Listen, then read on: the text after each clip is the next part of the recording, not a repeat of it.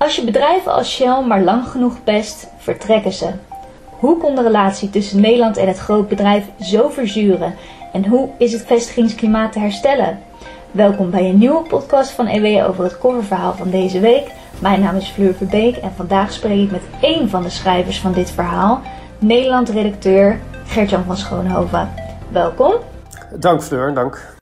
Ik moet hierbij zeggen, jij hebt dit verhaal samengeschreven met economie-redacteur Joris Heijn. Hij kon hier vandaag niet bij aanwezig zijn, dus wij zijn met z'n tweeën.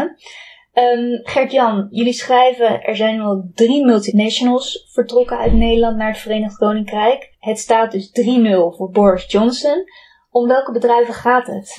Het gaat uh, om de hoofdkantoren van uh, drie uh, voorheen Brits-Nederlandse bedrijven die sinds 2018 hebben besloten om uh, het hoofdkantoor helemaal naar Londen uh, te verplaatsen en het bedrijf ook helemaal Brits te maken officieel. En de eerste die vertrok was onze voormalige werkgever uh, Relix, Reed Elsevier in een iets verder verleden.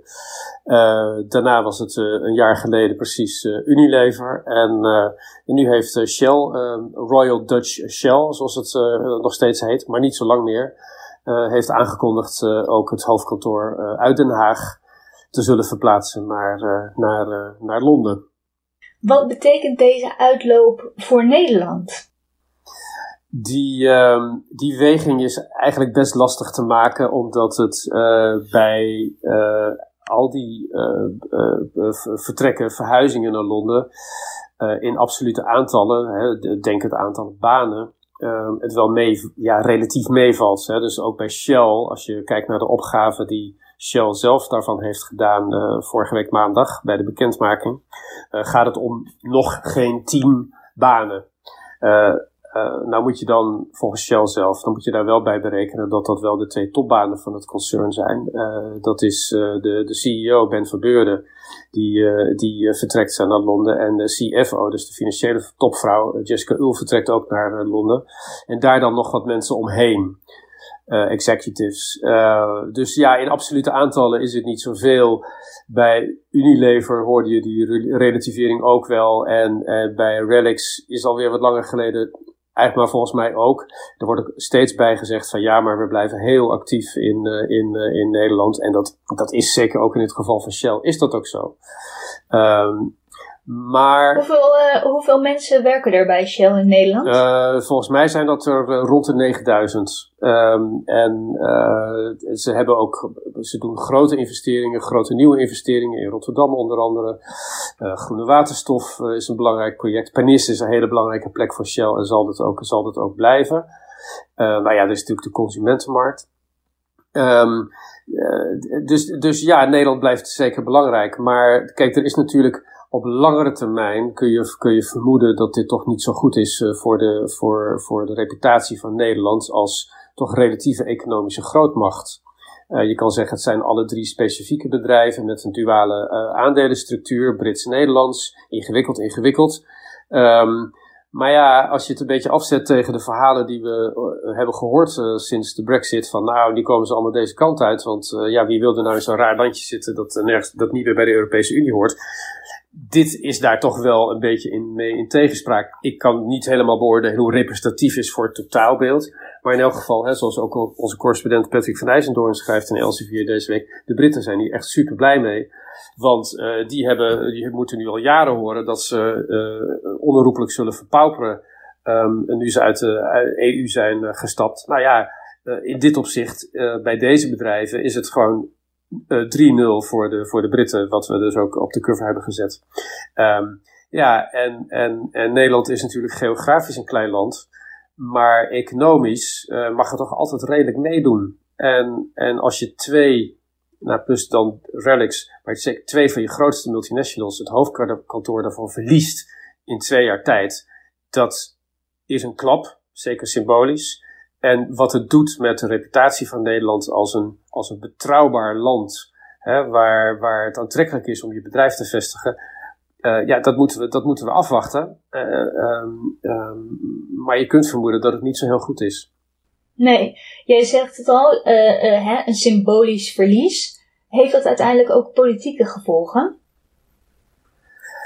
Nou ja, dat zal moeten blijken. Hè. Kijk, als, um, uh, als het zo is dat de, de, de, de partijen in het uh, komende kabinet, uh, de VVD en het, en het CDA, die, die zeg maar van oudsher toch nog het meest grootbedrijf-minded zijn, hoewel volgens mij ook Kaag een verleden bij Shell heeft en Wopke Hoekstra zeker. Um, maar die bedrijven, zeker de VVD, zeker Mark Rutte, heeft zich tot op het laatst sterk gemaakt voor de afschaffing van de dividendbelasting. Als die zo schrikken van, van dit vertrek. Uh, en ze daar uh, in de formatie uh, hard aan gaan trekken, dan zou, dat, dan zou je kunnen vermoeden dat dat nog wel een stevig robbertje vechten wordt. Ja, ja.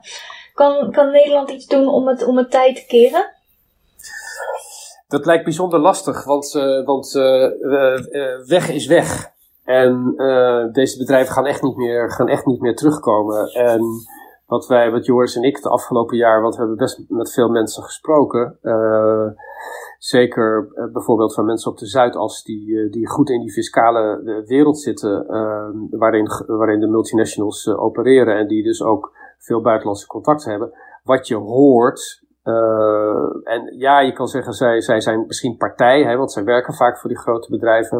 Dat is ook, is ook helemaal waar. Maar ze hebben toch wel een expertise die, die bijzonder is uh, en ook een netwerk. Wat je bij hen vaak hoort is toch een soort um, geleidelijke uitholling van de betrouwbaarheid van Nederland als vestigingsland. En dat heeft nog niet eens zozeer te maken met bijvoorbeeld die dividendbelastingkwestie. Uh, dat, heeft, uh, dat heeft, nou ja, kijk, een, een, een, dat het er nu al bijna een jaar duurt voordat we een kabinet hebben, dat helpt ook niet in die betrouwbaarheid. Ik bedoel, we zijn niet meteen de bananenrepubliek, maar dat helpt niet.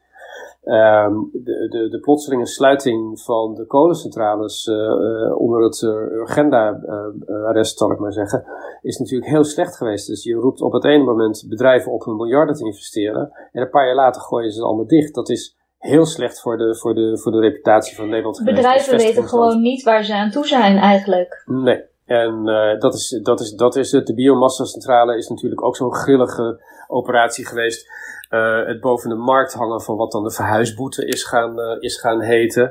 Waarmee je eigenlijk terugkomt op, op, op eerdere beloftes aan, aan grote bedrijven.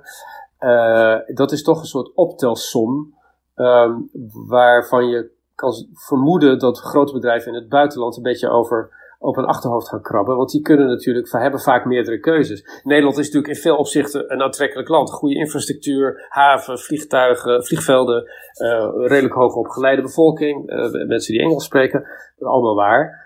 Um, maar bedrijven kunnen kiezen als ze, er, als ze ergens naartoe willen, naar Europa bijvoorbeeld. En dan kunnen dit soort uh, onzekerheden wel degelijk een, een, een, rol spelen in, die, in, de, in de beslissing. En dan helpt het denk ik niet als binnen drie jaar drie grote bedrijven besluiten om hun uh, Nederlandse hoofdkantoor uh, op te heffen.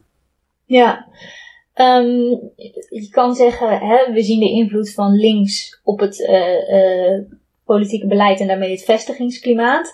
Aan de andere kant is rechts aan het roer geweest de afgelopen tien jaar. Aan, aan wie hebben we dit nou te danken? Ja, dat is een goed punt. Uh, in mijn analyse komt het eigenlijk van beide kanten. Kijk, die, die, die verhuisboete bijvoorbeeld, daarvan kan je zeggen, ja, dat is duidelijk iets dat van, van links komt. Datzelfde kan je van, uh, misschien van, uh, van uh, de klimaatwetgeving, agenda kun je dat ook zeggen. Maar er is in, het, in, veel bredere zin lijkt er wel iets veranderd te zijn. Um, in, in het klimaat, uh, het, het, het, het opinieklimaat, het fiscale klimaat, maar zeker ook het opinieklimaat, politieke klimaat rond multinationals. Uh, een, een, een, belangrijke aanwijzing daarvoor uh, is de opstelling van de VVD geweest rond die dividendbelasting. Um, de toenmalig fractieleider heeft een soort denkstuk, een koers, een kompas voor de VVD geformuleerd een aantal jaren geleden. En daarin wordt toch eigenlijk afscheid genomen van van de multinationals als kompas van de VVD. Um, het, MKB, het midden- en kleinbedrijf, wordt veel belangrijker. En ja, daar zitten politieke afwegingen achter. Kijk, grote bedrijven die uh, vooral veel buitenlanders in dienst hebben en die in Nederland geen belasting betalen, die zijn electoraal eigenlijk niet zo aantrekkelijk. Het MKB is heel erg Nederland. Het is verweven met Nederland. Die betalen belastingen in Nederland. Uh, en dat daar heeft de VVD een duidelijke keuze voor gemaakt. Nou ja, wat ook niet hielp was dat uh, premier Rutte natuurlijk wel een beetje in de steek is gelaten door uh, toenmalig Unilever-topman Paul Polman. Dat heeft ook niet geholpen. Ehm, maar je ziet dus eigenlijk een vrij brede nou, assertiviteit, noem ik het in mijn stuk, politiek ten opzichte van die multinationals om toch een beetje nationaal je tanden te laten zien. En dat is wat er in vrij brede politieke zin uh, uh, gebeurt. Of die verhuisboete er, daar, erdoor gaat komen, dat, dat, is nog niet, dat is niet zeker. Misschien wel niet. Uh, maar toch, los daarvan is er een vrij brede politieke assertiviteit tegen die multinationals. In 2019 maakte jij en Joris ook een cover over Shell. Het belangrijkste nieuws daarin was dat Shell bevestigde dat het geen winstbelasting in Nederland betaalt. Klopt. Je kunt je natuurlijk ook afvragen, heeft het bedrijf het niet ergens aan zichzelf ook een beetje te danken? Nou ja, natuurlijk zit, zit de schuld aan, eh, aan twee kanten. Uh, uh, ik beschrijf in mijn stukken dat, dat, dat uh,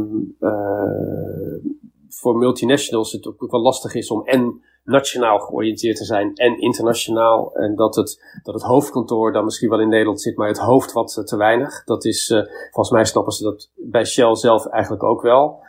die, die, die, die, hebben dit klimaat, dat veranderde klimaat ook niet helemaal zien aankomen. De kwestie van die nationale winstbelasting is natuurlijk boeiend, omdat uh, voor zover ik kan nagaan, en dat was ook wat uh, Marjan van Loon destijds in dat stuk zei, ja, wereldwijd betaalt Shell echt hele fatsoenlijke hoeveelheden belasting. Ook als je kijkt naar de, naar de winst, naar de, naar de percentage winstbelasting. Dat is, daar is weinig op aan te merken. Um, maar de pijn zat hem juist in het nationale. En dat is zo, dat vind ik zo interessant, want daarin zie je dat nationale sentimenten of nationale overwegingen uh, heel sterk een rol spelen in de, in de populariteit of impopulariteit van zo'n van zo'n bedrijf wereldwijd, hè, op de wereldschaal, legt dat weinig uh, gewicht in de schaal. Uh, dat Shell hier geen, geen belasting, uh, winstbelasting betaalt. Maar voor de reputatie van het bedrijf in Nederland heeft dat toch heeft dat veel kwaad gedaan. En um, ja, dat, dat, dat zal toch wel aan bijgedragen hebben dat een deel van de politiek zegt van nou ja, ga, ga maar lekker weg. Ja.